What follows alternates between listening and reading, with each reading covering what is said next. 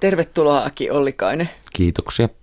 Esikoisromaanisi Nälkävuosi kertoi 1860-luvun nälänhädästä. Tässä toisessa romaanissasi Mustasatu kerrot Tattarisuon ruumislöydöistä 1930-luvulla. Miksi? Mä törmäsin tähän aiheeseen joskus vuosia vuosia sitten. Luin tästä mysteeristä ja se tietysti tuommoisena makaperina historia yksityiskohtana ja jotenkin mieleen ja tuntuu, että siinä olisi aihetta sen ympärille niin kuin joskus kirjoittaa jotain kaunokirjallista tekstiä. Ja nyt kun sitten tuon ensimmäisen jälkeen rupesin miettimään, että mistä kirjoitan seuraavaksi, niin se oli aika lailla siinä listalla sitten heti. Että sen ympärille oli niin kuin helppo ruveta miettimään, että se tavallaan inspiroi miettimään sitä ihmisen pimeää puolta, että silleen ehkä siinä mielessä temaattisesti jatkumoa tuolle nälkävuodelle, vaikka siinä ei sitten niin kuin toisaalta kuitenkin ihan toisenlainen teos tuli sitten monella tapaa tästä. Siinäkin sä kirjoitit, siis nälkävuodessa kirjoitit osattomista ihmisistä ja puhuttiin ainakin silloin, kun haastattelin sinua, niin myös siitä, että siinä on heijastumia nykyaikaan. Mutta mitä Suomelle on tapahtunut 70 vuoden aikana 1860-luvusta 1930-luvulle? No Suomi on varmaan ensimmäinen sen, että se on itsenäistynyt, mutta Kyllä. se on myös käynyt verisen sisällissodan Kyllä. siinä, mikä on repinyt sitä yhteiskuntaa. Toisaalta enää ei olla niin riippuvaisia ihan kädestä suuhun eletä, mutta kuitenkaan yhteiskunta ei ole vielä hirveän kehittynyt eikä sosiaalia kehittynyt. Ja, mutta ihmisellä alkaa olla kuitenkin haave siitä, että voisi nousta sille seuraavalle portaalle, saavuttaa jotain parempaa kuin mistä on lähtenyt ehkä siinä on semmoinen ajallinen harppaus otettu, että jonkunlaista haavetta siitä sosiaalista noususta olisi olemassa. Jota ei välttämättä tuommoisessa vielä 1800-luvun yhteiskunnassa, että se tavallaan siihen säätyy, mihin synnyttiin, niin siinä oltiin, että ei haave, haiveltu rikastumisesta ja paremmasta elämästä, helpommasta elämästä. Esikoisromaanisi Nälkävuosi ilmestyi 2012 ja se oli menestys. Olit Finlandia-palkinto ehdokas ja se sai Helsingin Sanomien kirjallisuuspalkinnon. Olet kertonut myös, että se pisti elämää aika lailla sekaisin. Millaista oli kirjoittaa tämä toinen kirja? Kyllähän se oli haastavampaa kuin tuo ensimmäisen kirjoittaminen monella tapaa. Kun ensimmäistä kirjoitti, niin ei ollut tavallaan niitä lukijoita vielä olemassa. Että sitä sai silleen kirjoittaa ihan omaksi ilokseen, vaikka totta kai silloinkin haaveili, että joku päivä sillä on lukijoita, mutta niitä lukijoiden odotuksia ei ollut siinä, ainakaan omassa päässä, joita sitten tätä toista kirjoittaessa oli sitten aika paljon niin kuin itse ainakin kuvitteli, että mitä lukijat mahtaisi odottaa ja mitä jos nyt kirjoittaakin ihan toisenlaista, miten se otetaan vastaan ja vai pitäisikö nyt koittaa sitten kuitenkin kirjoittaa samanlaista tekstiä kuin mitä siinä ensimmäisessä. Ja kyllä mä koitin sen säilyttää, että mielestäni sen oman äänen löysin aika hyvin tuossa ensimmäisessä kirjassa. Niin sen kielen ja tyylin jollain tapaa koitin kyllä ja mielestäni säilytin tässä toisessakin, mutta sitten taas monella tapaa tämä on erilainen ja paljon haastavampi ehkä lukea kuin mitä nälkävuosi oli. Romaanissasi on kaksi aikatasoa, on 1930-luku ja on nykyaika, jossa on kertojana kirjailijamies, joka ryhtyy kirjoittamaan Tattarisuona arvoituksesta. 30-luvun päähenkilö on Heino, keskeisiä henkilöitä ovat myös Kivimäki ja Mannila. Kaikki kolme ovat piirtutrokareita ja ovat hyvin erilaisia ihmisiä. Itse asiassa heitä ei yhdistä mikään muu kuin piirtun salakuljetus. Minkä takia juuri Heino, Mannila ja Kivimäki? Miksi piirtutrokarit? No 30-luvun alku oli vielä kieltolain aikaa. Siinä on vielä pari vuotta siinä aikaa näillä trokata sitä pirtua tämän kirjan puitteissa. Ja sitten tuo Tattariso toi tavallaan myös nämä pirtutrokarit mukaan, kun sen ympärille rupesin kirjoittaa, että se oli silloin 30-luvulla tämmöinen pahamaineinen paikka. Siellä oli paljon irtolaisia majaili ja sitten siellä oli näitä pirtumiesten kätköjä Tattarisuolla ja sitten kun siihen vielä tuli tämä ruumi, löytyi, näitä ruumiin kappaleita löytyi täältä suolähteestä, niin sillä oli tämmöinen aika synkkä maine tällä paikalla käsittääkseni sitten 30-luvulla. Jossain lähellä, koivupuun alimmalla oksalla istuu murhamiehen haamu. Mies ja nainen eivät sitä näe. Kesäisen aamuyön ensimmäiset auringonsäteet loistavat sen läpi. Se muuttuu linnuksi, sukeltaa kirkaisten läpi lehvistön ja häviää ennen lopullista päivännousua. Nainen säikähtää lintua, mutta mies on keskittynyt omiin ajatuksiinsa. Hän kahlaa syvemmälle lähteeseen. Housun puntit kastuvat jo, vaikka hän yrittää nykiä niitä yhä ylemmäs. Hän on ottanut jotain mukaan nyytistään. Se on irtileikattu kämmen, ja nyt mies työntää sen lähteen pohjalle. Miehen kädestä irtoaa veteen kivipölyä, joka levittyy vaippana veteen irtileikatun kämmenen ylle. Niin, vuonna 1931 Tattarisuolta löytyi yhdeksän ihmisjalkaa, kahdeksan kättä, kaksi peukaloa, pää ja joukko sormia. Mistä Tattarisuon arvoituksessa oikein oli kyse? No loppujen lopuksi kun se selvisi, niin kävi ilmi, että tämmöinen noitakallioksi kutsutun miehen johtama tämmöinen pieni joukkio oli harjoittanut tämmöistä taikauskoa tai okkultistisia menoja täällä lähteellä. Ne oli käyneet Malmin hautausmaalta linjahaudoista leikkaamasta ruumiilta käsiä, jalkoja ja joltain sen pään irti ja upottivat näitä sinne lähteeseen tai hautasivat siihen lähteen ympäristöön sineteiksi, joilla sitten koittivat manata henkiä esiin ja päästä käsiksi aarteisiin, ja, mutta muutenkin sitten ehkä ohjailla maailman kulkua vähän näillä ja käydä tämmöistä okkultistista sotaa sitten. Nämä oli aika vaatimattomista oloista lähtöisin kaikki nämä Kallion poppoon henkilöt, niitä kuuskais siihen ydinryhmään kuulu. Ja neljä sai tuomio. Neljä sai tuomion, yksi taisi olla alaikäinen ja kai ne oli enemmän ja vähemmän syntakettomia kaikki sitten, tai suuri osa tästä porukasta. Mutta hyvin vahvoikin persoonia siinä ilmeisesti oli mukana. Yksi näistä viidestä oli ollut silloin nuori poika, kerrot tästä näin, että hänen mukaansa häneltä oltiin oltu vääryydellä viemässä miljoona perintöä ja oikeutta hakiessaan oli äitinsä kanssa Kallion seuraan lyöttäytynyt ja turvautunut henkimaailman apuun kuljettamalla vainajien ruumiin osia lähteeseen. Joo, näin siinä ilmeisesti oli käynyt, että siinä oli ainakin tämä henkilö, hänen äitinsä väitti, että tämä isä oli oikeasti tämmöinen rikas mies, teollisuuspohattaja. Olisi luvannutkin perinnön tälle pojalle, mutta sitten sukulaiset oli viekkaudella ja vääryydellä tältä vieneet tältä pojalta tämä miljoona perinnön tai mikä se siihen aikaan oli tämä rahasumma sitten, mutta suuren perinnön kuitenkin. Ja, ja nehän kävi oikeutta siitä sitten 30-luvulla. Tästä perinnöstä? Tästä perinnöstä, mutta hän jäi sitten ilman sitä. Poiketaan nykyajassa, jossa kertojana on kirjailijamies. Minkä takia kirjoitit tähän myös tämän nykyajan? No, tämä nykypäivän taso on semmoinen matka ihmisen mieleen siihen tämmöiseen alitajuntaan ja tämä nykypäivän kertoja tässä koittaa selvittää niin kuin mysteeriä, joka on vähän itse ehkä itselleen on tämmöinen mysteeriä matkaa tänne alitajuntaan ja tavallaan sitten näitä sukupolvien ketjuja vetää yhteen siinä ja koittaa kurkotella sitten sinne historian pimeyteen, että mistä asiat lähtee. Ne tavallaan se historiakin siinä kerrostuu osaksi tämmöistä niin kuin ihmisen alitajuntaa mielen pimeimpiä sopukoita ja tutkimattomampia.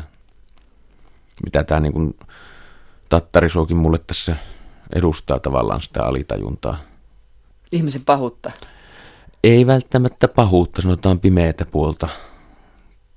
Tämmöistä ihmisen kamppailua ehkä hyvän ja pahan välillä, mikä on ihmisessä itsessään sisällä.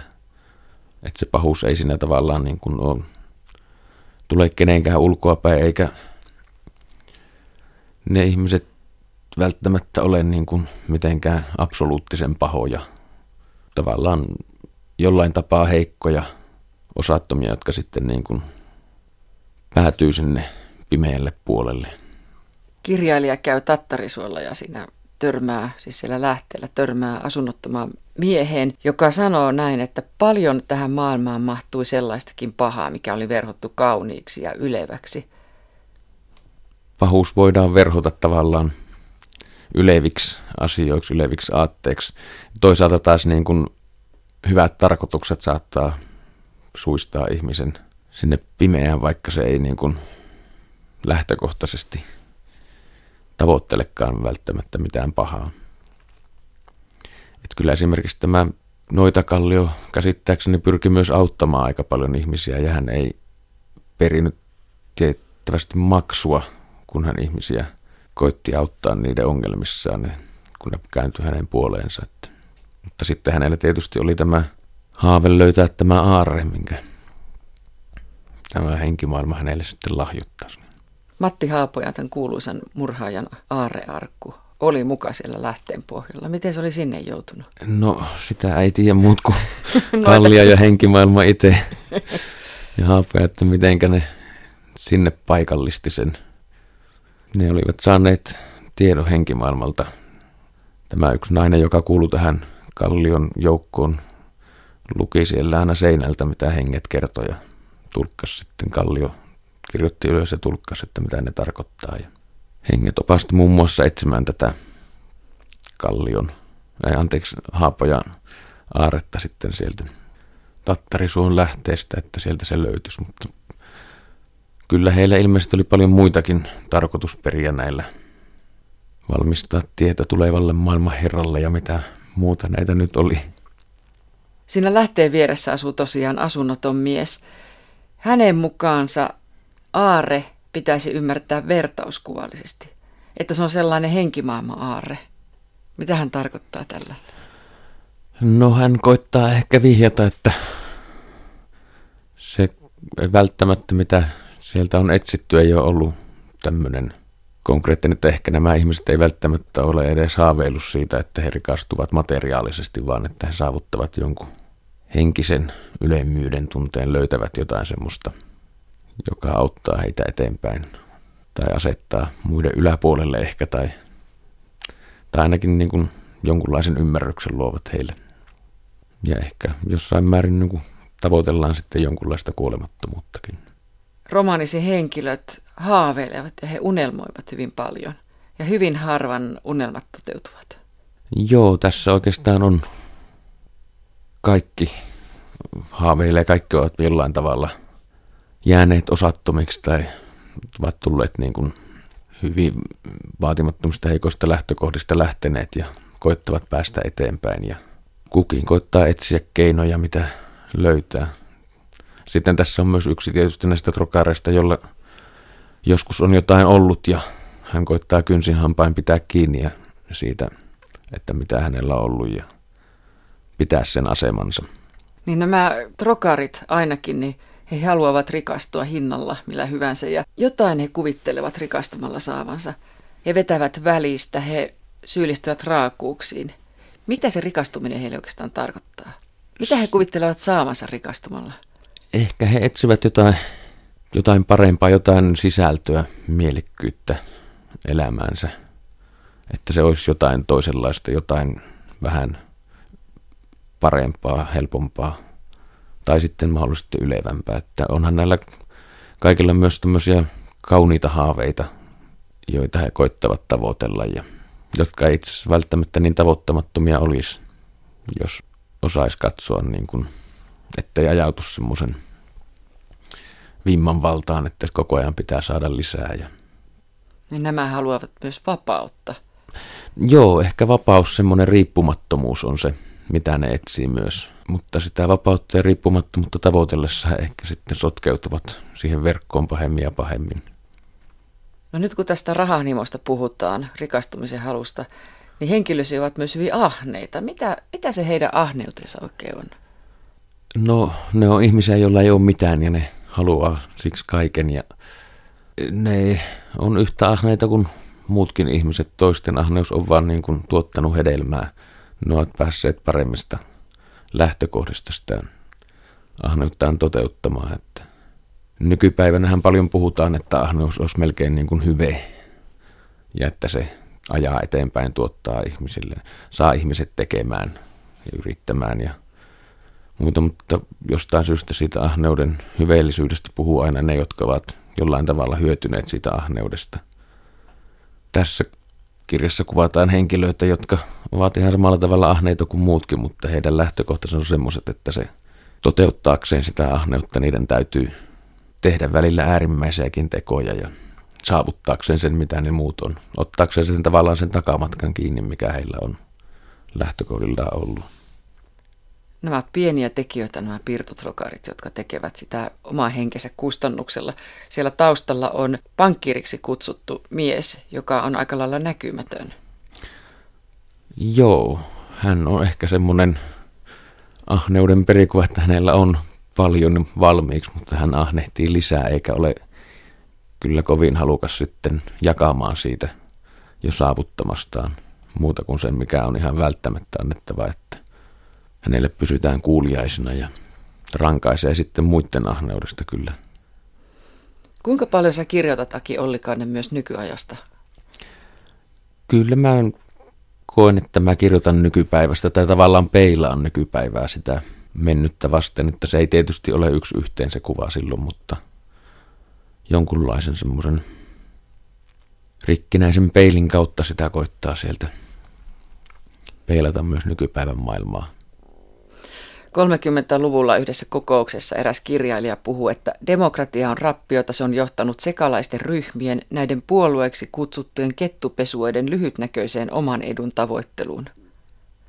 Joo, tuo oli itse asiassa varmaan aika tyypillistä 30-luvun retoriikkaa, ja kun sitä vähän kaunistelee muuttelee, niin kyllä se kaikuu vielä ehkä nykyisinkin semmoinen, kuulostaa aluksi ihan järkevältä ja fiksulta, että luovutaan tästä riitelystä ja puhalletaan kaikki yhteen hiileen. Ja, mutta sitten tavallaan se yksityisen ja yhteisen edun yhdistäminen, niin sitä kovin mielellään kaikki sitten olettavat, että muut luopuvat jostain ja ymmärtävät, että tämä yhteinen etu on tämä, minkä minä esitän yhteiseksi eduksi. Ja sattumalta se saattaa palvella just minun yksityistä etua kaikkein parhaiten sitten.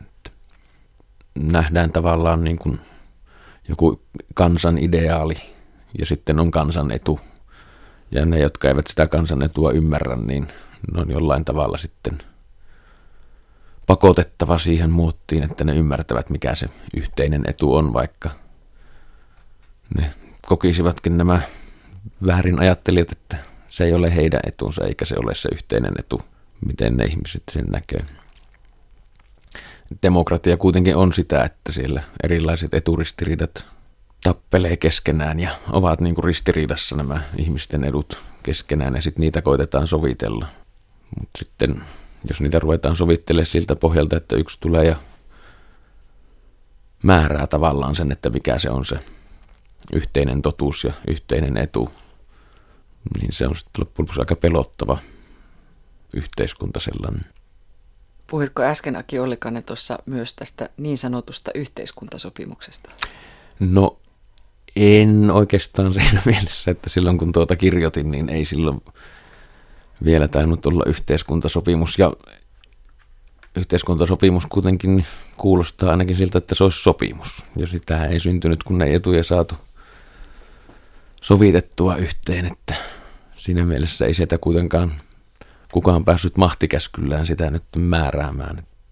Toki sitä sorvatessa vähän oli semmoistakin henkeä, että joillain oli se ajatus, että mikä se yhteinen etu on ja muiden pitäisi sitten ymmärtää, että se on kaikkien etu tämä, mikä me ilmoitamme. Rikastumisesta vielä, että yksi henkilöistäsi sanoo, että me kaikki yritimme vetää välistä. Me halusimme rikkautta, kurkottelimme ylemmäs ja ylemmäs ja samalla vajosimme. Joo, jossain vaiheessa ehkä ihminen huomaa sen, että ja toisaalta huomaa itsessään sen, minkä huomaa ehkä aina ensin kanssa ihmisissä, että ne tuntuu, että muut vetää välistä, mutta sitten hän on huomannut olleensa ihan samanlainen, mutta tässä tapauksessa se tulee ehkä hiukan liian myöhään tämän henkilön kohdalla tämä havainto, jos ei nyt halua juonta hirveästi paljastaa. No ei tarvitse että missä paljastaa. tilassa hän on siinä vaiheessa, kun Romanisi Musta Satu alussa on lainaus Uno Kailaan samannimisestä runosta, ja se on tällainen. Olin pieni poikanen. Tätä mustaa ja hirmuista satua silloin, joka teki niin suureksi pimeyden. Minä pelolla ajattelin illoin. Kerro, minkä takia romaanisi alkaa tästä. No se runo on ollut aina semmoinen aika puhutteleva, pelottava kokemus. Toisaalta just tuommoinen kuvaus siitä, että mitenkä ihminen alkaa suistumaan sinne pimeälle puolelle. Miten siinä runossa nyt sanotaankaan, tämä pahan saavat ja siemenen silloin sielunsa synkkänä tietämättään. Se salassa juurtoinen versojen on kerran vahvempi heidän kättään. Eli vähän tämmöinen, että ne ihminen häviää tavallaan sen kamppailun, sisäisen kamppailunsa ja alkaa vaipua sinne pimeälle puolelle. Ja siitä tavallaan jossain määrin tämäkin kirja kertoo ja semmoisesta niin kuin hajoamista, vajoamisesta, päätymisestä jonnekin, minne ei ollut matkalla. Sen vuoksi tämä Bruno päätyi tähän paitsi motoksi niin tämän kirjan nimeksikin sitten nappasin siitä vedin välistä ja varastin Uuno Kainalta. Lainaan taas romaaniasi. Minua kiehtoi kaikki tuo ihmismielen pimeä kuona-aines, joka pääsi valloilleen Euroopan surullisilla suruttomilla syrjäseuduilla, samaan aikaan kun sivistyneen maailman sydämessä valmistauduttiin marssimaan tiukassa järjestyksessä soihtukulkueena kohti Nürnbergin puoluepäiviä, siis vuonna 1935. Joo, kuitenkin ihmistä kiehtoo myös se pimeä puoli kovasti. Ja tässä rinnastuksessa tähän Nürnbergin puoluepäiviin taas halusin vähän muistuttaa sitä, että vaikka nämä köyhälistön täällä syrjäseuduilla harjoittamat taikauskoiset menot vaikuttaa groteskeilta ja tämmöisiltä, niin ei tuolla sivistyneen maailman sydämessäkään aina olla ihan sillä kaidalla tiellä pysytty tai päädytty sinne, sinne minne luulisi, että sivistyksen kehdossa päädyttäisiin. Että sinne pimeyden ytimeen päätyy aika monen mutkan kautta ja monenlaista reittiä. Tässä on paitsi historiallinen taso, niin sitten tässä on tämä nykyaika, jossa kertojana on nimettömäksi jäävä kirjailijakertoja, joka kirjoittaa siis kirjaa Tattarisuon mysteeristä. Hän on naimisissa, yhden pienen pojan isä ja omien sanoisa mukaan hänellä on ollut onnellinen perhe. Ja yhä enemmän hän alkaa vieraantua itsestään ja ulkomaailmasta. Mitä hänelle on tapahtumassa? Sitä hän koittaa siinä selvittää itselle ja matkata tavallaan takaumien oma elämänsä, takaumien kautta omaan mieleensä ja sinne mielen syövereihin, että mikä on nyt, en tiedä, onko, tai minunhan se tietysti pitäisi tietää. Niin,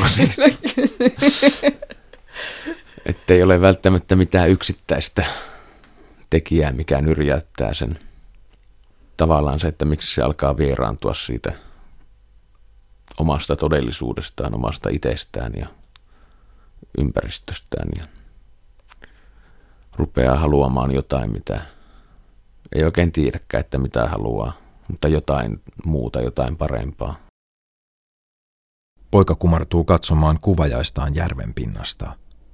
Hän toivoo, että hänen taakseen veden peiliin ilmestyisi isä. Laskisi kätensä hänen auringon kuumentamalle olalleen ja osoittaisi sormellaan kohoa, jota valtava ahven, kalaparven kuningas, kiskoisi pinnan alle. Ja poika kääntäisi hymyyn levinneet kasvonsa kohti isää. Mutta minua ei enää ole. Minä olen vain tämä pieni saari, tämä leppeä vilvoittava tuulenvire, tämä järvi, joka heijastaa auringon kilon. Ja minä olen tuli, joka rakkaimpiani korventaa. Mannila, Kivimäki ja Heino ovat siis pirtutrokareita, jotka trokaavat kieltolain aikaa siinä ihan 30-luvun alussa. Sisällissodan päättymisestä on kulunut vähän yli 10 vuotta, tosi lyhyt aika, ja se heijastuu näiden kaikkien kolmen elämään. Kivimäki on ilmeisesti ollut valkoisten puolella, Mannilla on kärsinyt siitä punaisuudestaan, Heino on jotain ihan muuta. Vaikuttaa sellaiselle aatteettomalle, vai mikä hän oikein on? Heino on ehkä siinä eniten tämmöinen individu- individualisti tai opportunisti, että hän ei ole halunnut lähteä minkään aatteen vietäväksi. Että hänellä lähinnä se aate on päästä eteenpäin itse. saavuttaa jotain. Vaikka hän tulee niin kuin tavallaan sukutaustaltaan tämmöisestä punaisesta, niin hän on kieltäytynyt kuitenkin lähtemästä esimerkiksi isänsä kanssa punakaartiin. Ja niin, Heino on käymässä veljensä luona. Veli tekee heinää tilallaan. Heino syljeskelee pellon pientareella ja ei lähde avuksi. Ja miettii, että sillä, että tekee viisaan päätöksen, ei aina saa arvostusta. Joo, hänestä on tullut tässä perheessä hylkiö siksi, että hän ei lähtenyt kapinaan mukaan. Vaikka kapinassa kävi niin kuin kävi ja kaikki mukaan lähteneet kärsi, niin hän on tavallaan pettänyt porukan siinä kieltäytyessään tai nähdessään, että miten tässä kuitenkin tulee käymään, että kun lähdetään kaiken maailman kohottajien perässä marssimaan. Harhaisten unelmien, niin kuin hän sanoo. Joo, hänellä on jonkunlainen käsitys siitä, että ei niitä tuolla tavoin saavuteta. Että. Mutta hänellä on sitten kuvitelma siitä, että hän yksin voi saavuttaa vaikka mitä. Hän kutsuu itseään hamppariksi. Minun mielestä hän on yksi näistä iljettävistä ihmisistä, mitä tässä, raadollisista ihmisistä. No raadollinen ihminen kyllä joo, mutta toisaalta sitten niissä lähtökohdista, mistä hän lähtee, niin mikä hänestä sitten on tehnyt sellaisen raadollisen ihmisen ja kyllähän Heinossakin on pyrkimystä hyvään ja kauneuteen ja tämmöiseen, mutta nehän joutuu työntämään vähän sivummalle ja odottamaan sitä hetkeä, että hän on saavuttanut sen riippumattomuuden ja vapauden, jolloin hän voi toteuttaa sitten näitä hyviä puolia itsessään, mutta että sen aika ei ole vielä, vaan että nyt pitää sitten tehdä näitä juttuja. Kivimäki, joka on minun mielestäni se varsinainen ketkula tässä romaanissa, voit olla eri mieltä tai saatat olla eri mieltä, niin hän kehtaa sanoa, että ihminen ilman ihanteita on vain tyhjä kuori hän uskoo silleen, niin hän pitää omia ihanteitaan niinä kaikkein jaloimpina ja arvokkaimpina. Ja hänkin on toisaalta vain käskyläinen, lähinnä kuitenkin tätä siinä nokkimajärjestyksessä sitten sitä seuraavaa tai suurinta tässä herkästä pankkiiria, jo sen ehkä, että hän on pikkusen paremmista piireistä lähtöisin ja hänen ahneutensa on taas sitä, että hän haluaa pitää siitä asemastaan kiinni, ja vaikka näyttää, että nyt on tämmöinen taloudellinen lama maailmanlaajuinen, mikä on New Yorkista alkanut, niin ehkä suistanut sitten hänenkin asiansa sille tolalle, että hän on velkaantunut ja, ja hän ei välttämättä ehkä haluaisi olla pirtutrokari, vaan jotain muuta kunniakkaampaa, mutta se on sitten hänelle taas helpoin keino siinä tilanteessa koittaa pitää kiinni niistä asemista, missä hän on yhteiskunnassa ollut. Ja hän on päätynyt sitten pankkirin käskyläiseksi tavallaan siinä. Pirtulastia kuljettaessaan Kivimäki muistelee Mannilalle ja Heinolle sitä, kun lähti rikkuriksi pohjoiseen uittotyömaalle tai lakonmurtajaksi, kuten itse asiassa Kivimäki asia ilmaisee. Kerro tuosta. No siis 20-luvun lopullahan oli näitä, tämä Pihkalan kaarti perustettiin, eli tämmöinen lähetettiin lakomurta, ja jos jossain päin maata oli. Esimerkiksi näitä uittolakkoja oli pohjoisessa ja sitten satamalakkoja ja muita, niin sinne lähetettiin sitten. Yleensä Pohjanmaalta onnistuttiin keräämään tätä kaartia, mutta tähän on nyt sitten kelpuutettu Kivimäkikin mukaan pohjoisen uittotyömaalle, jossa nämä paikalliset uittomiehet on vaatineet pikkusen isompaa palkkaa kuin mitä paikallinen uittoyhtiö on ollut valmis maksamaan ja rikkurit tulee sitten paikalle tai nämä lakomurtajat ja koetavat hoitaa tämän uiton, mutta heidän kohdallaan se sitten, kun ei ole välttämättä sitä osaamista, niin menee enemmän siihen, että he näyttävät, että he ovat täällä nyt murtamassa tätä lakkoa, että he kannata niskuroida.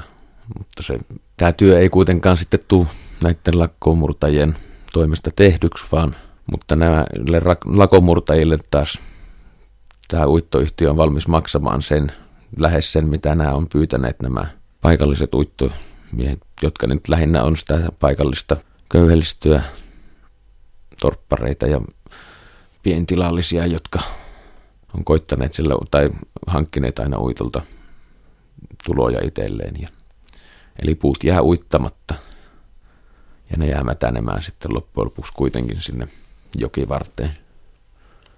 Ja lakomurtajat saavat vielä lisäksi täyden ylläpidon. Joo.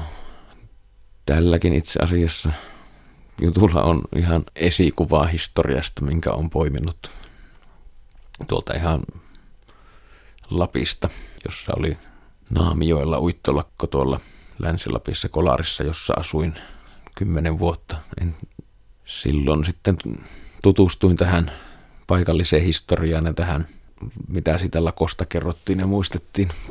Tietenkin se on nyt toisen osapuolen muistelema ja että siinä, mutta näin sinne sitten loppujen lopuksi kävi, että niitä rikkurit ei niitä puita tai lakomurteet ei näitä puita saaneet uitettua ja mutta saivat kuitenkin aiheutettua pahaa verta siellä taas paikallisessa väestössä, että se lopputulos ei sitten hyödyttänyt oikeastaan ketään. Ja todella vähän aikaa oli kulunut sisällissodan päättymisestä, että ei se ainakaan helpottanut tilannetta todellakaan. Ei, mutta toisaalta sitten varmaan valkoisella puolella tai tällä yhtiön ja isäntien puolella kanssa katsottiin, että sen verran vähän aikaa kulunut ja sitten jo nyt ollaan heti lakkoilemassa, että – se on nostattanut ehkä myös sillä puolella sitä pahaa verta sitten. Mutta sitten se tapa kohdella näitä uittumiehiä ei myöskään ole yhtään sitä lisännyt sitä ymmärrystä siitä, mikä se on tämä meidän yhteinen hyvämme, minkä eteen kaikkeen pitäisi nyt jostain joustaa. Sä olet sekä nälkävuodessa että tässä Mustasatu-romaanissa vähäosasti ja köyhien puolella ihan selvästi. No kyllä kai se on ihan peri-inhimillinen ominaisuus, että koittaa katsoa sitä siltä sen heikomman asemasta siinä määrin, missä tämä, sitä nyt yhteiskunnallista puolta tuossa tuo mukaan. Niin se on jotenkin semmoinen, että kyllä sitä myös yrittää jollain tapaa ymmärtää vähän kaikkia osapuolia, että, mutta jotenkin se tuntuu aina oikeutetummalta se köyhän pyrkimys kuin sitten se, että niillä, joilla on jo jotain, niin että ne ei ole valmiita niinkään luopumaan sitten. Oliko sulla joku tietty syy, Ollikaan, että sä kirjoitit Heinon, Mannilan, Kivimäen, nämä kolme aivan erilaista ihmistä yhteen? No joo, kyllähän ne tavallaan niin kuin edustaa jokainen jonkunlaista, tai yhtä puolta tavallaan niin kuin, no ehkä 30-luvun Suomesta tai yhteiskuntaryhmistä, mutta siis varmaan laajemminkin silleen, että aina meillä on joukossamme nämä vähäosaiset ja sitten on nämä parempiosaiset, mutta eihän, en mä niin kuin esimerkiksi Kivimäkeäkään tässä näe niin kuin hyväosaisena. Hän on ehkä parempi osainen kuin nämä toverinsa, mutta, tai mahtaako hän nyt tovereiksi heitä halua kutsua, mutta nämä kumppaniset tässä porukassa, että No mun mielestä näistä kukaan ei ole hyväosainen siinä tilanteessa, missä he ovat, mutta he ovat heikkoosaisia, vähäosaisia eri tavoin. Joo, kyllä. Kuitenkin ne lähtökohdat heillä on erilaiset. Toki ehkä Mannilalla ja Heinolla on lähtökohdat lähempänä toisiaan, mutta tavallaan ehkä ne on päätyneet siihen samaan pisteeseen, missä he ovat, niin hieman eri kautta sitten. Ja Heinolla ehkä olisi ollut ehkä enemmän edellytyksiä sitten tehdä jotain muutakin kuin Mannilalla sitten. Että Mannilla ei esimerkiksi tämän punaisen historiansa takia ole välttämättä sitä halutuinta työvoimaa ollut joka paikassa. Mennään vielä nykyaikaan. Kertoja on pappansa ja isänsä kanssa saunassa. Pappa kertoo julmia sotamuistojaan ja on sitten sitä mieltä kuitenkin, että pääskysen pesiin ei saa koskea – Sodassa minä näin, että ihminen osaa halutessaan olla paha, mutta katson noita lintuja, kun ne tanssivat. Osaako se ihminen olla papan mielestä ollenkaan hyvä, sanoa kertoja poika silloin. Se on vaikeampaa, hyvään pitää ponnistella. Miten tämä kohtaus pitäisi ymmärtää? Niin, tämä pappa on nähnyt ehkä niin paljon, että se on nähnyt, että se valintatilanteessa monesti on helpompi valita se, mikä, minkä ehkä niin kuin ymmärtää vääräksi, mutta – se tuntuu, tai se sanotaan, että sen minkä jollain tavalla ymmärtäisi, että olisi kuitenkin oikeampi tapa toimia, niin se voi olla niin paljon vaikeampi, että sen valitseminen vaatii niin kuin paljon suurempaa luonteenlujuutta kuin se, että mennä helpomman kautta ja tehdä ehkä sitten asioita, jotka jollain tavalla tuntee mieltää vääriksi kuitenkin. Tämä on mielenkiintoinen tämä kohtaus. Mun mielestä tämä yksi minulle tärkeimmistä kohtauksista tässä romaanissa. Kun pappa tosiaan kertoo hyvinkin julmia sotamuistoja, hän myös höperehti, että ei ole ihan varma, että mitkä niistä nyt on oikeasti tapahtunut.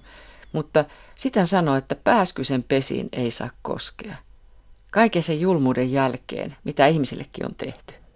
Ja sen jälkeen jossain kohtaa se poika tosiaan sanoo, että osaako se ihminen olla papaan mielestä ollenkaan hyvä. Mutta minkä takia hän ottaa ne pääskysen pesät siitä yhtäkkiä niiden julmuksen jälkeen? Hän eh, kuitenkin koittaa nähdä ja näkee kaiken sen jälkeen, mitä on kokenut, niin sitä kauneutta elämässä ja alkaa keskittyä niin kuin niihin asioihin, niihin pieniin asioihin, jotka on kaunista elämässä. Mistä saa iloa, mitä osaa niin kuin, tai on oppinut arvostamaan semmoisia pieniä asioita, ei ehkä niin kuin, sinä kirjoitat Aki Ollikainen 30-luvusta, Heinosta, Kivimäistä ja Mannilasta ja nykyajassa elävän miehen papaasta, joka puhelee tuollaisia. Nyt hirveän iso kysymys. Mitä sinun mielestäsi on pahuus? Ilmiselvästi sä oot miettinyt sitä asiaa myös. Kyllä se jossain määrin ehkä on heikkoutta semmoista kuitenkin vaikka niin kuin